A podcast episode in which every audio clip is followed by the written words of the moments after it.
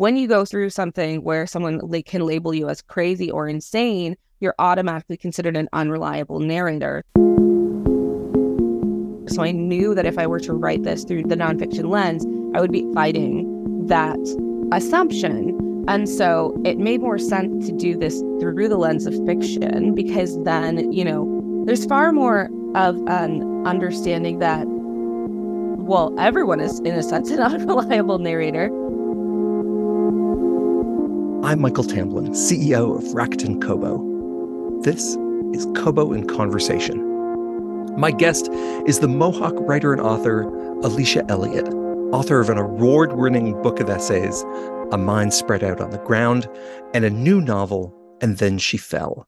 It is a story of a young woman named Alice experiencing the stress of new motherhood, feeling isolated in Toronto, which feels far away culturally more than physically from where she grew up on Six Nations, while also trying to carve out time for writing, keeping up appearances, as the wife of a rising academic star. Alicia Elliott, welcome to Kobo. Thanks for having me. It's so good to be here. So I'll say right now, for the benefit of listeners, yes, there are some heavy, hard themes in this book, and we're going to look and talk about some of them, but it's also a funny book. The longest chapter in this book is called, and I quote, this is a long one, so get some snacks and get comfortable. and and it is representative in its in its tone. So I, I you know listen with care, but it is absolutely worth sticking with us. I briefly described Alice's situation in the intro just now, and I was hoping you might introduce us to Alice as we find her at the start of And Then She Fell. So Alice kind of um, was wrapped up in her own kind of uh, daily dance, I suppose, um, caring for her mother, who has um, who went through an accident. Her father had passed away when when she was young, and so she was very used to kind of um, living uh, a life where she was kind of hoping for something more, but never even, and in some ways, not even daring to hope for something more. She was kind of like, I'm I'm living on Six Nations. I'm I'm living with my mom. Like you know, I'm I'm working at you know an under the table job at the bingo hall, and like everything is how it's going to be. And you know, when she meets her husband, her future husband Steve, everything kind of opens up. There's all these different possibilities that she had never thought that would actually be possible for her um, that are now introduced. And so, you know, he has so many things to offer in, in the traditional sense, you know, the idea that he's he comes from a very wealthy family. He um, has a very stable career. Um, you know, he is, yes, he's a white guy, but he is interested in her culture in Haudenosaunee culture and she he he ingratiates himself with her community and and people like him and everything and including her mother. And so it all feels very good eh, you know initially is eh, this relationship.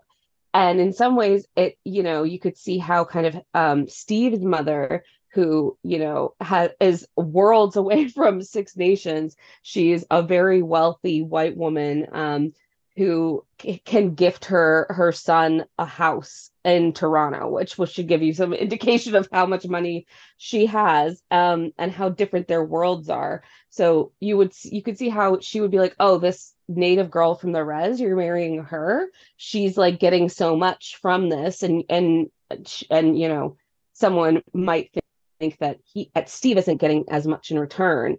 But if you were to look at it kind of, I guess, sideways or from another perspective, um, because Steve is kind of this academic who's involved in all of this, you know, um, in in, in making indigenous um, uh, knowledge his kind of academic niche, he's actually benefiting greatly um, academically. He has um, now he has a native um, wife. When she gets when uh, Alice gets pregnant and has their baby, he has now um, a native daughter. So in some ways, that kind of solidifies his place in that niche that he's made for himself and so he he goes on he's going to learn mohawk um, that you know they offer at the university and that's going to be great. But also alice has never had the opportunity to learn mohawk. And so you know there's these kind of weird things that are at play in their relationship that make it more and more kind of who is actually benefiting here. Um, because you know sh- alice is being kept away from her community now that she's a mother and she's by herself in this house in toronto in this community where she does she is coded as other as less than even in terms of class like how she looks when she goes outside. People don't think she belongs there. And so it kind of is this weird almost like gothic situation even though it's set in the middle of downtown toronto right? or well not downtown but you know in, in the city in toronto. One of the things that you're you're so good at in this book is like the unwinding of those different feelings of discomfort that come as you're as you're feeling unwelcome or isolated in a in a space and how that can start to change into something that feels more like menace. Mm. because she doesn't just feel you know like a fish out of water it starts to feel threatening for her over time. Yes. Yes. And um, i think that that's something that um, I really wanted to play with because there is this notion that, you know, so often when someone who is coming from some sort of marginalized identity is being kind of faced with discrimination or something like that, especially this there's this very particular kind of canadian polite discrimination which can, has this veneer of respectability. And so it looks uh, so it has that that plausible deniability built into it. So you can say why did you say that to me? And and someone be like what do you mean? I was just complimenting you on your beautiful hair that i touched without your permission and was talking about how it was so beautiful it reminds me of pocahontas you know to give some a random kind of example right um, and so, you know, it hides behind this, oh, I was just complimenting you. And so, in that sense, there's always this kind of duality of like, was that actually something that was racist and harmful, or were that was it was it harmless actually, as they're claiming it was? And I wanted to really kind of play up that duality, that that um ability to hide intentions. And so, in that sense, the reader too is kind of put in this position where it's like is this something that uh, she should really be worried about or is she thinking too much about this? And i think that that was something that you know um when uh, kind of bringing in some of the genre elements t- um talking about kind of like so sort of like i was mentioning the gothic or the horror parts is like you know what is real what is not real and that kind of, and um and what is menacing and what is harmless. And these are the that's the kind of play that's constantly happening around her. And this of course presses not just against what do you hear versus the message that a speaker is delivering but also gets into questions of you know what what of your own mind can you trust mm. more broadly? And and this book is not autobiography, but it is informed by firsthand experience. To be clear, you are not Alice. Steve, Alice's husband, seems like he is not a representation of your, your husband, Mike, no. who you thank in the acknowledgments. but the way that people treat Alice and how it feels to be her, that is something that you have experience of both through the experience of your mother's mental illness and then an experience that you yourself had in the summer of 2020. And I'm wondering if you could speak a bit about those parts of your own experience and how they informed this book. Yeah, for sure. So, um, you know, it, um, I talk a bit about um, my mother in my first book, um, which is nonfiction, and her own experience of bipolar disorder with schizophrenic elements and how I saw that as a like throughout my life as a child into adulthood from the outside. And, you know, it was always it always felt very mysterious to me because my mother would not talk about it with me. She wouldn't talk about the in- interior way of looking at it and how that experience felt to her. So all i had was kind of this lens that you know um, in many ways society and also my father and um, and and all of this misunderstanding or or not understanding of of what that experience actually is like on the inside. And so i kind of had that and pushed it onto my mother. So even in writing that piece it was still it's all still felt very mysterious to me. Um, i still had these unacknowledged um, biases i suppose you would call them about um, what someone who is in a state of psychosis or mania is like and what you and how you should treat them. And so, you know, there was this notion that, you know, when my mother was manic, you can't believe anything she's saying. She's lying about everything. She's never going to remember any of this anyway. So you can say whatever you want to her or treat her however it's going to be like it's never there when she comes back. And um and when she would come back, she wouldn't talk about it. So it felt true. And, you know, then um as you kind of mentioned, then I was already researching for this book and I had already decided that Alice was going to have postpartum psychosis. And um, so I was reading um, in, you know, um, the summer of 2020, I was reading kind of this research. There's not a lot of research surrounding this particular phenomenon of postpartum psychosis in particular. Um, uh, it's most of the most people know about postpartum depression, but not um, postpartum anxiety or postpartum psychosis. And so I was doing this research, and um, you know, things were happening in my personal life that um, made it so that I was incredibly stressed. And you know, in August of 2020, I had um, a manic and psychotic episode. They were kind of combined, and then that's when I, I guess I, I realized all of the flaws in how I understood um, that experience to be and what would happen to when you are on the inside of that experience. And so, you know, um, I saw people, you know, not believing anything I said anymore because they assumed that I was lying about everything. I um, understood that, you know, people were going to treat me however they wanted without my consent or, um, and assumed that I didn't know any better anyways. And, and all of these like um, I couldn't make any decisions that I shouldn't be allowed to make any decisions about my own life um, because I'm in that state. And like all of these things where like, you know, people would treat me, I think, in a way that they thought I wasn't going to remember, but I remembered everything that happened. And unfortunately, there's this um, idea that someone who is in psychosis or mania has doesn't understand what's happening in front of them or around them, and that was definitely not the case for me. And um, for many of the people who i've spoken to who've had that experience um, you know since i i've had it when I, we've had discussions you know we understand what's happening around us. We can we can understand that we can remember it. Um, but it's you know it's like the mania and psychosis is on another level layering on top of that. And there is a there is a logic to that that we know how to access and we know so we know every uh, like we know the reason behind what we're doing and what what we're saying and these decisions we're making. Other people don't and so they assume there is none. And so that that's where there's this you know this gap in understanding where people are like, oh, that person doesn't know what they're talking about. And you feel like, no, I do know what I'm talking about, but I'm referring to things that you don't know because you also aren't asking me about it.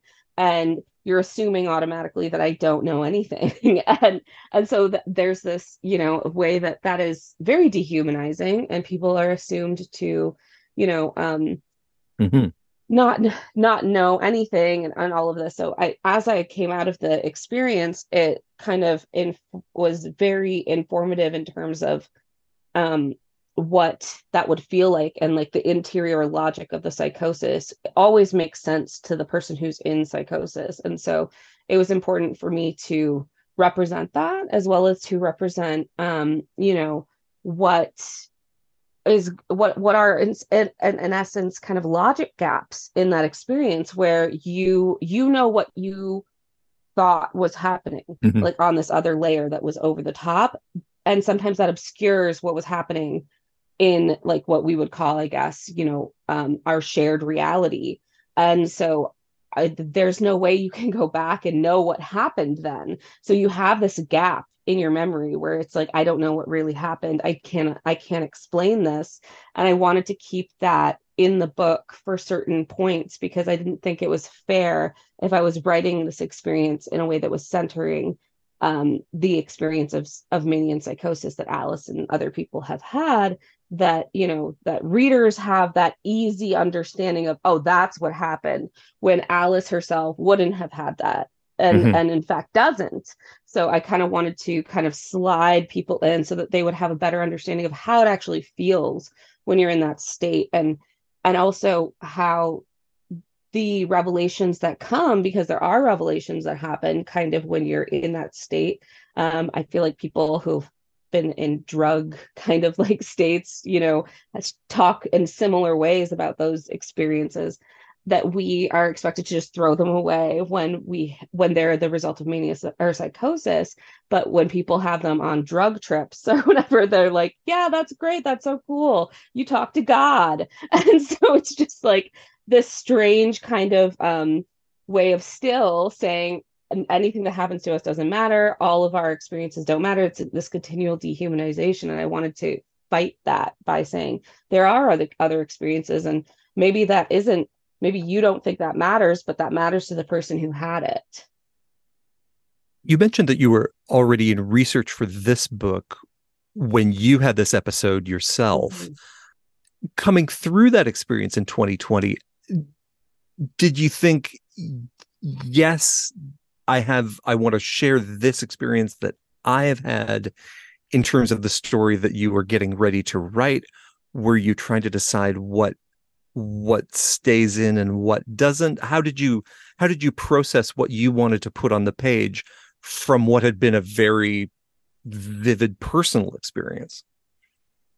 Well because i've already written nonfiction i i know the um i know the uses for it. I know mm-hmm. um i'm i'm very aware also of of how nonfiction operates in terms of you know um you having like when you're writing nonfiction, you kind of have to have it's very dependent on the reader trusting you as a narrator of your story. And when you go so through something where someone like can label you as crazy or insane, you're automatically considered an unreliable narrator. So I knew that if I were to write this through non the nonfiction lens, I would be automatically fighting that assumption. And so it made more sense to do this through the lens of fiction because then, you know, there already is there's far more of an understanding that well everyone is in a sense an unreliable narrator but also that that is just something that is accepted in fiction as true. Whereas there's this idea in nonfiction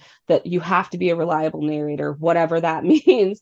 And you know and, and everything you say has to be truthful or else you know your story is not valued. Mm-hmm. and so you know bearing that in mind when I was writing this as fiction, and I was already planning on writing it, but I, I feel like I came to it after that with kind of a, a like a renewed vigor um, intellectually in terms of what I was trying to do, and uh, I I knew that I wasn't going to include pretty much like nothing that happened to me, or mm-hmm. and none of my um, nothing that happened to me, or none of my you know delusions or hallucinations or anything like that appear in the book. They're totally um, Alice's, and and they have to be Alice's because her her situation is so very um, particular, and so mm-hmm. it, it, has to be hers. And so I was able to what I was able to do is under, have take that understanding of how often what's happening in terms of your delusions or your psychosis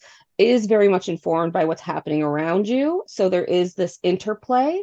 And I was able to kind of take that understanding and then apply it to Alice and her situation so that it made sense that, like, oh, yes, of course, she's already having these feelings that she's isolated in this community. So, like, when, you know, she starts to hear the house is talking to her saying, you don't belong here, it feels very like it makes sense that she mm-hmm. would think that because she is already feeling that. And so it's kind of like those thoughts are informing this other layer of reality that's over the top.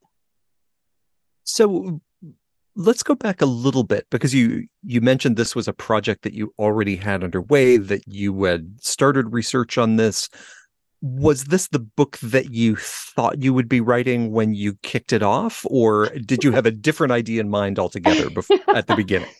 I don't mean to laugh. It's just kind of funny because it's like gone through so many iterations at this point. Um it was originally a children's book and it was about cars. Yes exactly. Right okay. Um it was so it was originally a short story that i wrote when i was like I wouldn't I want to say I was 19, um, maybe 20. And so it was um uh, so I had my son when I was 17. I got pregnant with him. I was 18 when I had him. And then um I went to university like immediately. And I ha- I was with him for a month and then, you know, I would come home every weekend to be with him and in between I was like every 4 hours I was in my dorm room pumping breast milk to bring home to him. And so it was um it was very disorienting and alienating. And I felt like um, also even despite having like you know i had a midwife i had a doula i had uh, people around me who were very familiar with um, the process of giving birth and what happens to your body and yet i still felt like in some ways i had been lied to about what that experience entails and so um, even just uh, like physically in terms of how your body changes after you have a baby in these ways you don't realize. And so, you know, it was something that when I wanted to write a short story, it like it occurred to me I wanted to write about that. I wanted to write about those um, ways in which we are surprised by this experience of motherhood because you can never be totally prepared for it. But also, I feel like we could be a little bit more prepared for it if people were a little bit more honest about kind of what you're facing. And so it was very much about that initially. And then, you know, um, uh, it kind of went from there because I, I also, I feel like in some ways I was lying to myself about the kind of writer I was because I was like, oh, we have to write literary works. We have to write, you know, you can't, it has to be all very realism, literary realism, and all of that. And that had never been what I loved reading the most. I loved reading stuff that was a little bit weirder, that was kind of experimenting with things, that was maybe kind of flirting with like dark themes and stuff like that. And so I um it took me a while to figure that out and then I was like lying to myself.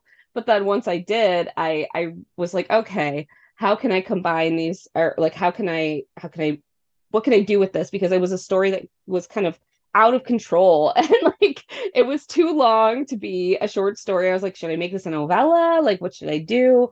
Um and you know, this is they always say like hold on to all of your drafts. You never know what you're going to do with them. But there was another short story I had written that had never clicked and I realized that like the character was the same um from like uh so the prologue is basically that short story which is Alice kind of as a young person and what happens that you need to know before everything happens when she's a mother in Toronto and that past kind of gets drawn back up essentially. So it was like it it went through many different iterations as I was trying to figure these things out and you know bringing in um, different genre elements like horror and like I guess in some ways I don't know about sci-fi but like fantastical elements, mm-hmm. I suppose. Um, that all just was like fun for me. I wanted it to be like fun in some ways, you know, like we we have these books that yes, we can tackle serious subjects, but we can also have fun. We can um, have humor. We can have lightness in certain moments, and I kind of wanted to have that. And so, yeah, it just allowed me to do that in ways that I don't think if I was trying to, you know, be literary fiction realism, then it would not be, it wouldn't have worked. And one of the things I love is that where the weird stuff comes in is also often where the funny bits show up. You have this kind of sarcastic chorus extra narrator who seems to be writing the chapter titles. Um, and there's also a, a cockroach who seems to have very low job satisfaction. about its role of providing spiritual guidance. And so was was that just you finding the the tones and the um and the, the kind of the accents that made it feel like a book that you were going to love? yeah it was very much that i was i wanted to like the, there was stuff that surprised me and that's always the fun i think in writing is when you know you think you know what's going to happen and then all of a sudden here comes this cockroach and you're like hey okay what are you what do you have to say? And all of a sudden now you're thinking of what the culture of and history of the cockroaches throughout time and how long they've been alive and all of this stuff right?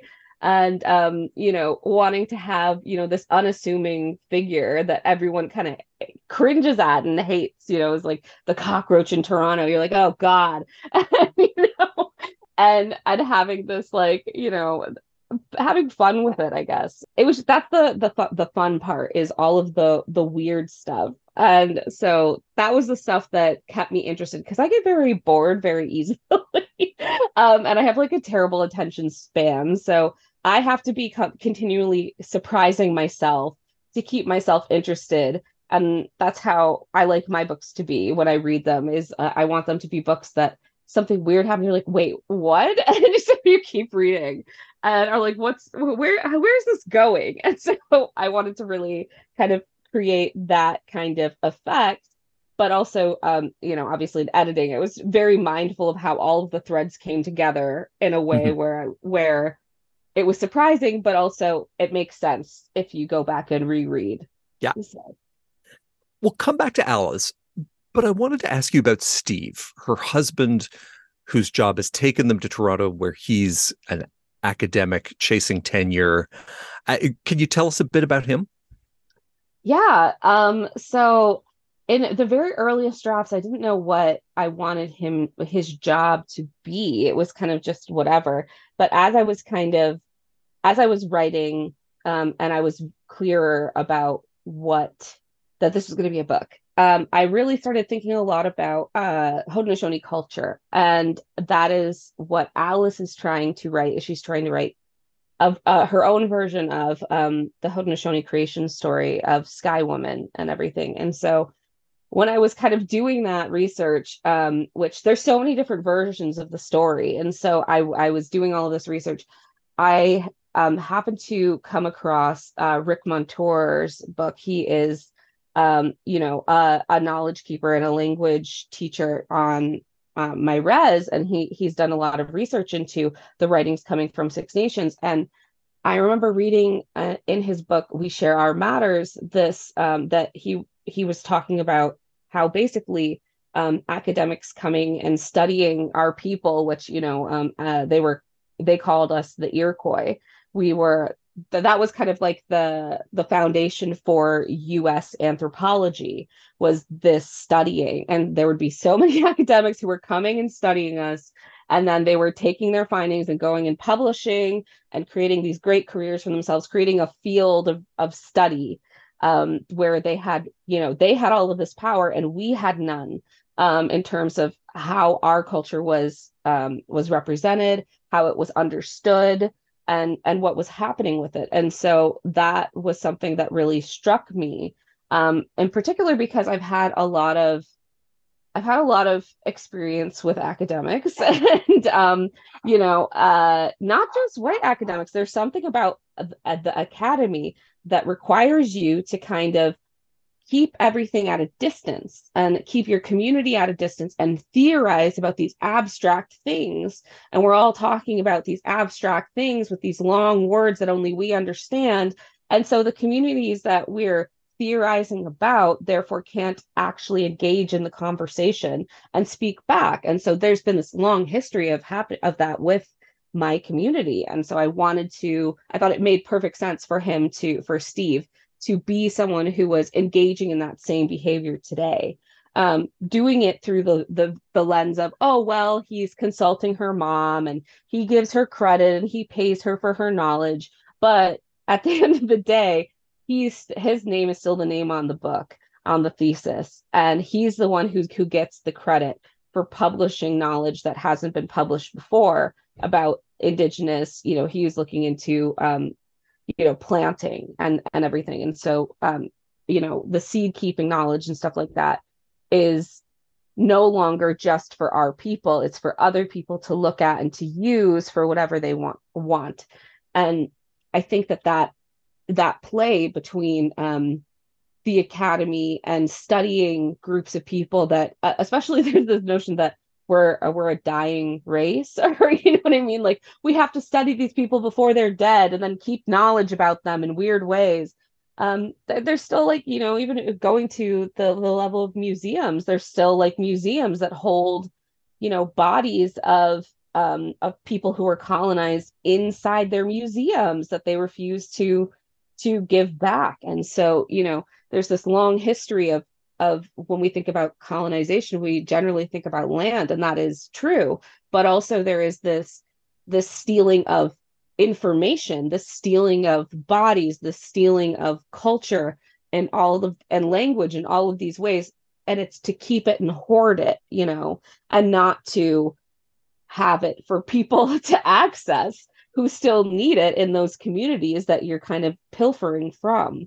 So yeah, I thought I wanted to really I thought that that made the most sense for Steve and you know, he he I think he means well, but he also doesn't understand totally the history that he's entombed in and how he's kind of um he how he's recreating these same problems, I suppose, that he thinks that he's helping to solve. And he's a climber. He's uh, you know, he's he's on the hunt for tenure and he's a you know very much a part of that that world of academia where mm-hmm. everything has the potential to count on that application for the next rung in your career and and how how easy it is you know if if you're alice to see everything as uh, you know just an accumulation of that social credit score including her including her child including you know all of the knowledge that her family's provided to him. It's uh it's it's easy to see that as a like a um it's essentially a vacuum cleaner of uh you know of of cultural value. Yeah absolutely.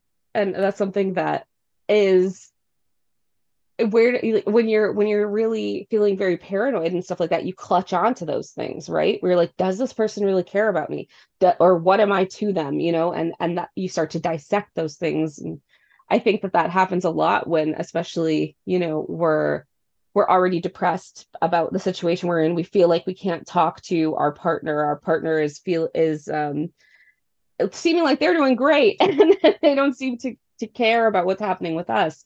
So i think that that's you know something that you need everyone has those i think things that they can clutch on to and you know um, whether you think that you know I, I, I leave it to the reader to kind of interpret steve as they see fit. Um because i i didn't want to have him be this like cartoonish villain. Although uh, i think some depending on on how, how you read him you can think that he's very villainous. Um or you can think that he's kind of just like he's he's engaging in that kind of um like um we were kind of talking about before that this this plausible deniability of like oh i meant well you know and what does that mean when you mean well? And the actions are still ultimately creating problems you know? What where is that line between intention and effect?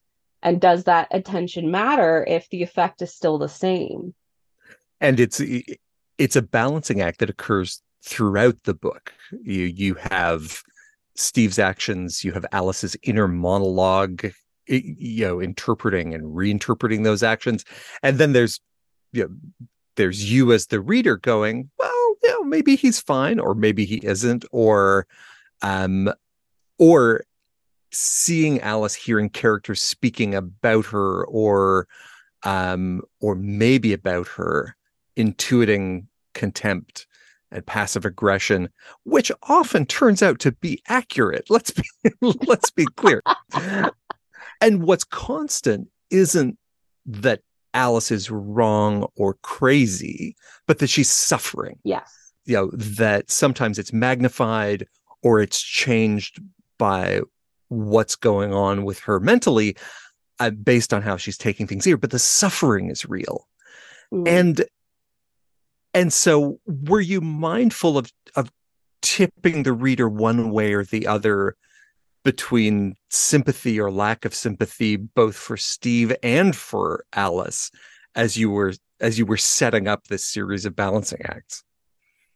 Yeah, I wanted to I wanted to kind of make it so that you could understand what how someone could see both Alice and Steve as both you know as as likable but also as flawed. I wanted um their flaws to be not something that was hidden but something that was apparent. And so um in that sense that's always for me what creates realistic characters is you know is yes sure they can be likable or they can be unlikable but there has to be some sense of like of duality there because no one is all one thing or the other. There's always like a, a blend of the two. And so you know Steve can be in one scene really kind with her, really great with Dawn, and you can see how if those are the moments that are in your mind, you can think, oh wow, he's a great father, he's a great dad.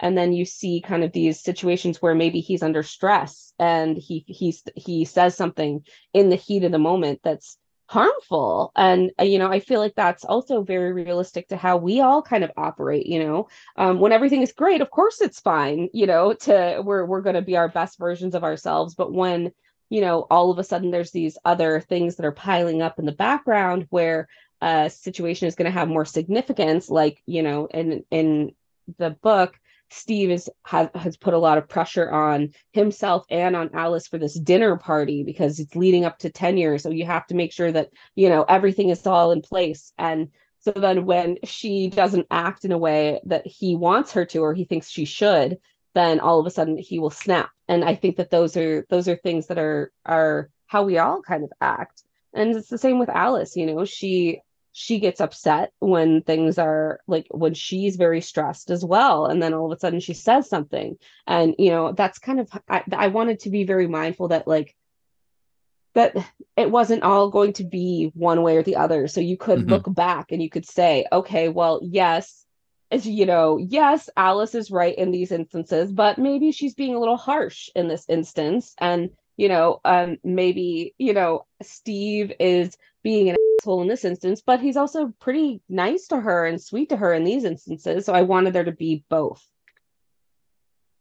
Alice is the daughter of a storyteller um, and has taken on some of that role herself. She's decided and then promised to write a new telling of the Haudenosaunee creation story of Sky Woman.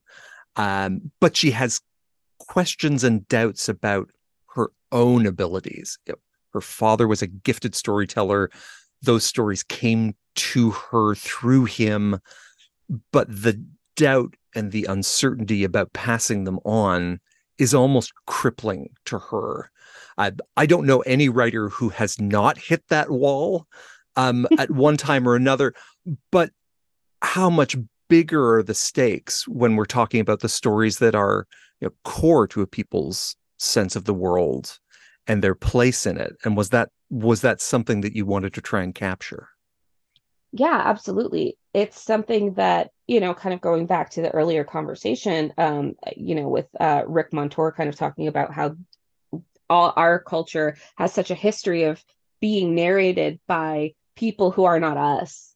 Um that means that you know uh when that happens to to people to an identifiable group of people then they are uh, very very much more aware than other people of the weight of representation and of what that means in terms of how other people see you understand you respect you or don't and um, or think they know everything and then you know if that's all false information that they're they're using then you have to deal with the ramifications. Your community has to deal with the ramifications of that negative perspective or stereotype that's placed upon you. And so, um, you know, as I was writing it, you know, I was grappling with the same questions Alice is. I was like, oh man, is this going to be like, I'm writing about this? My community is very, very vocal. So, like, if they don't like this, they're going to be mad. And so, you know, um, I think that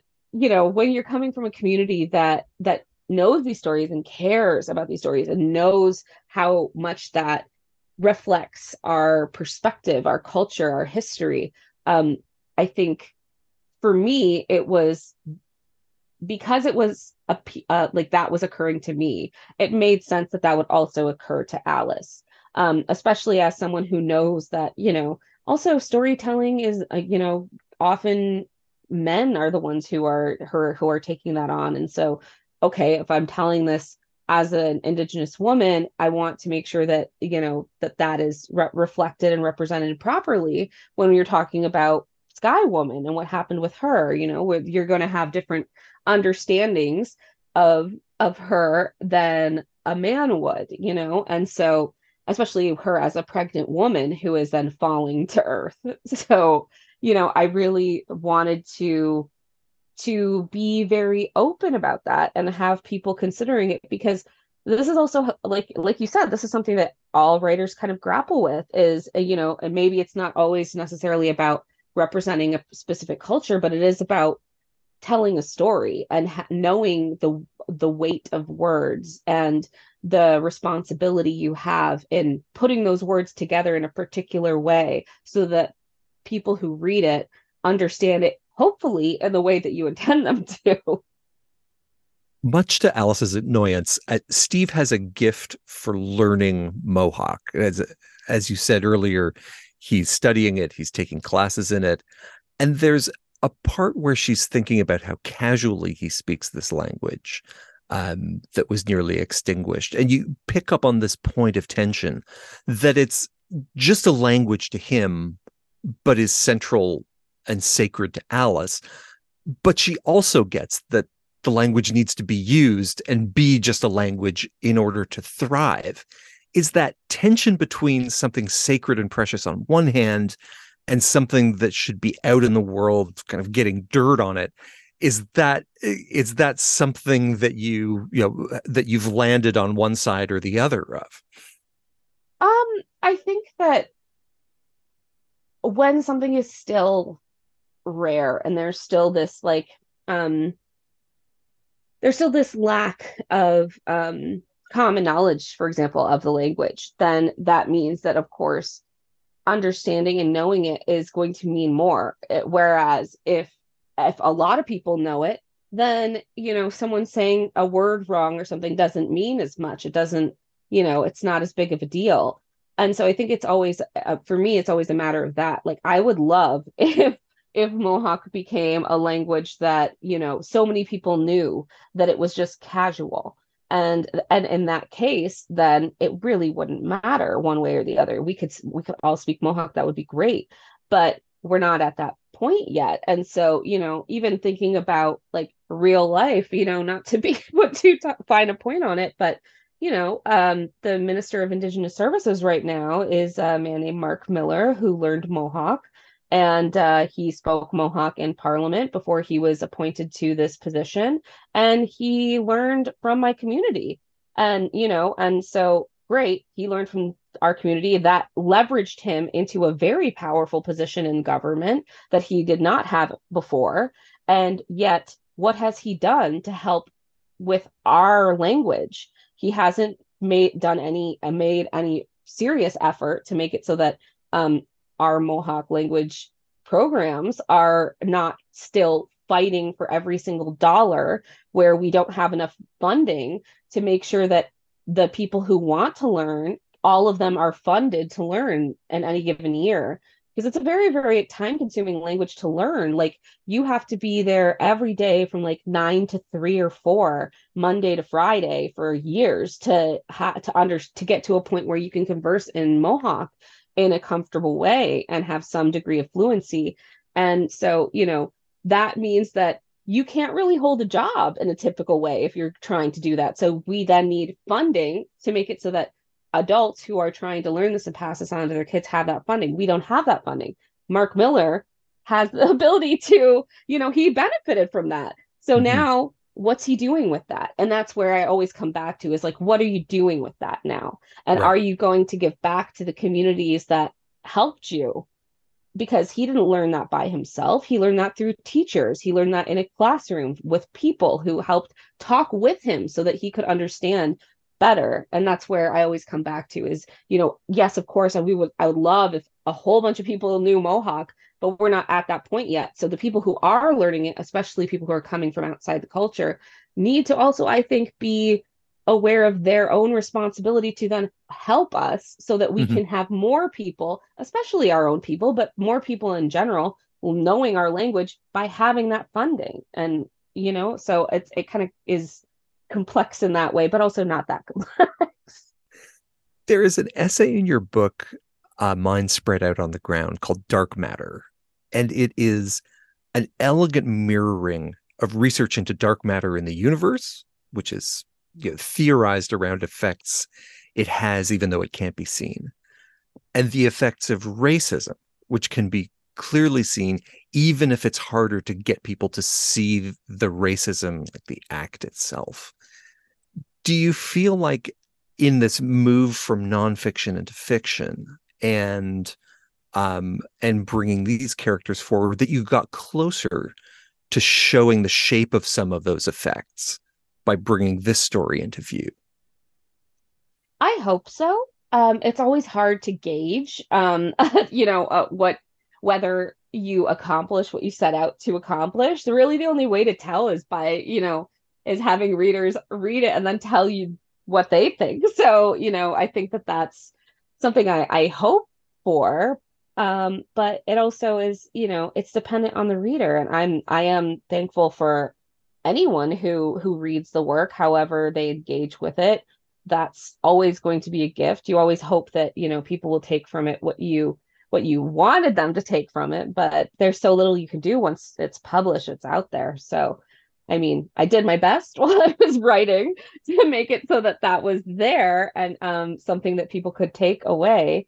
But you know um, for me personally when i'm especially when i'm reading fiction i also want that entertainment element right? And i think that that also in some ways and um is a great way to kind of get that education piece in through entertainment. So i was really hoping that the book would be entertaining and page turning in, in a way that was you know um yes had that education element and had that element of like you know trying to have people see these things that maybe they wouldn't see but in a way that felt like exciting and interesting mm. and was it didn't feel so much like you're sitting down and like okay here's the here's what we're teaching today.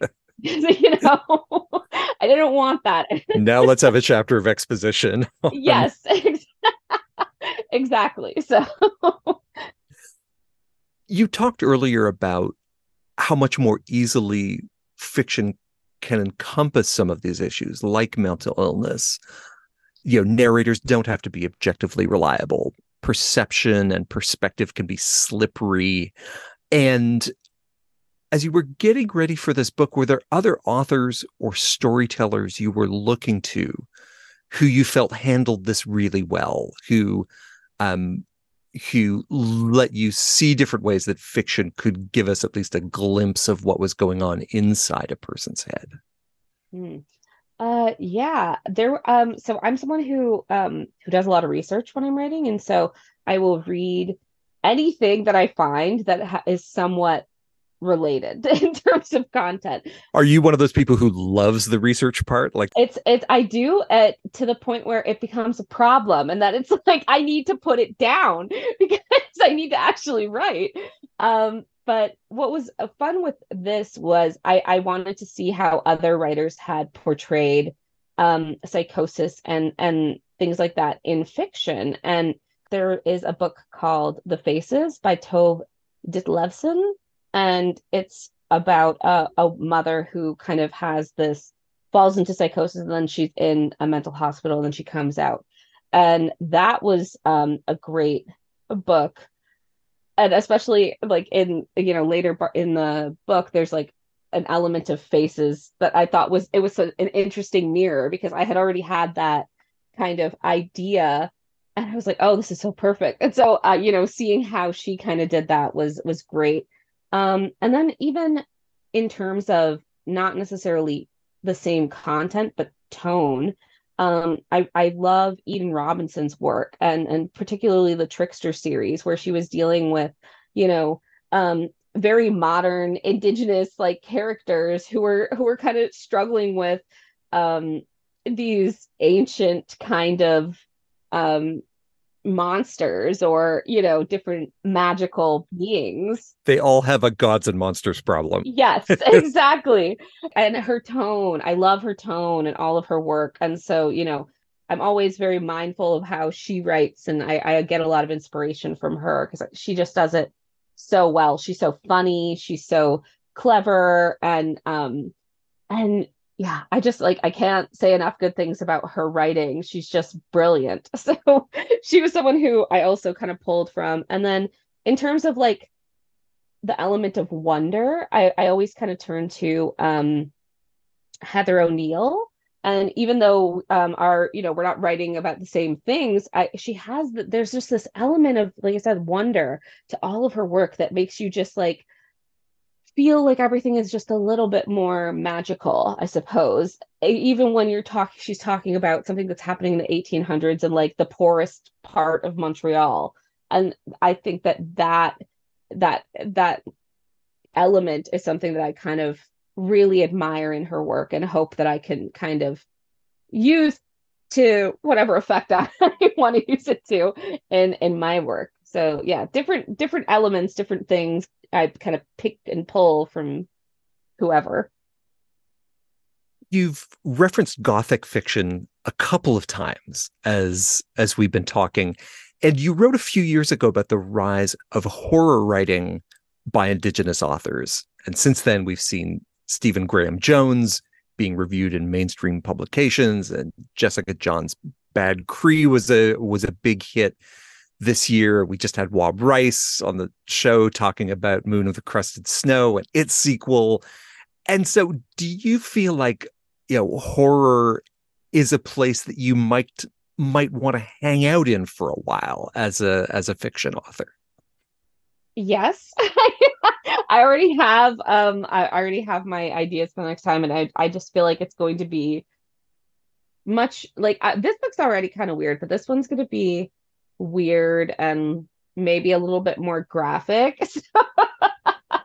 so I'm already having like fun and also like gagging like the possibility. So which for me is fun. I mean, I I love horror, so that's something that that I personally enjoy. Um, but yes, like you know, fair warning, it will get weird and creepy and gross. So you heard it here first. Alicia, thank you so much for joining us. thank you so much for having me. I've been speaking with Alicia Elliott, author of And Then She Fell. Find it and all of the books we've spoken about at Kobo in Conversation's home on the web, kobo.com slash conversation. Check the show notes for a link. Subscribe in your podcast player to catch every episode. And if you enjoyed this one, share it with someone who makes you feel heard when you most need it. Kobo in Conversation is produced by Nathan Maharaj and hosted by me, Michael Tamblyn. Thank you for listening.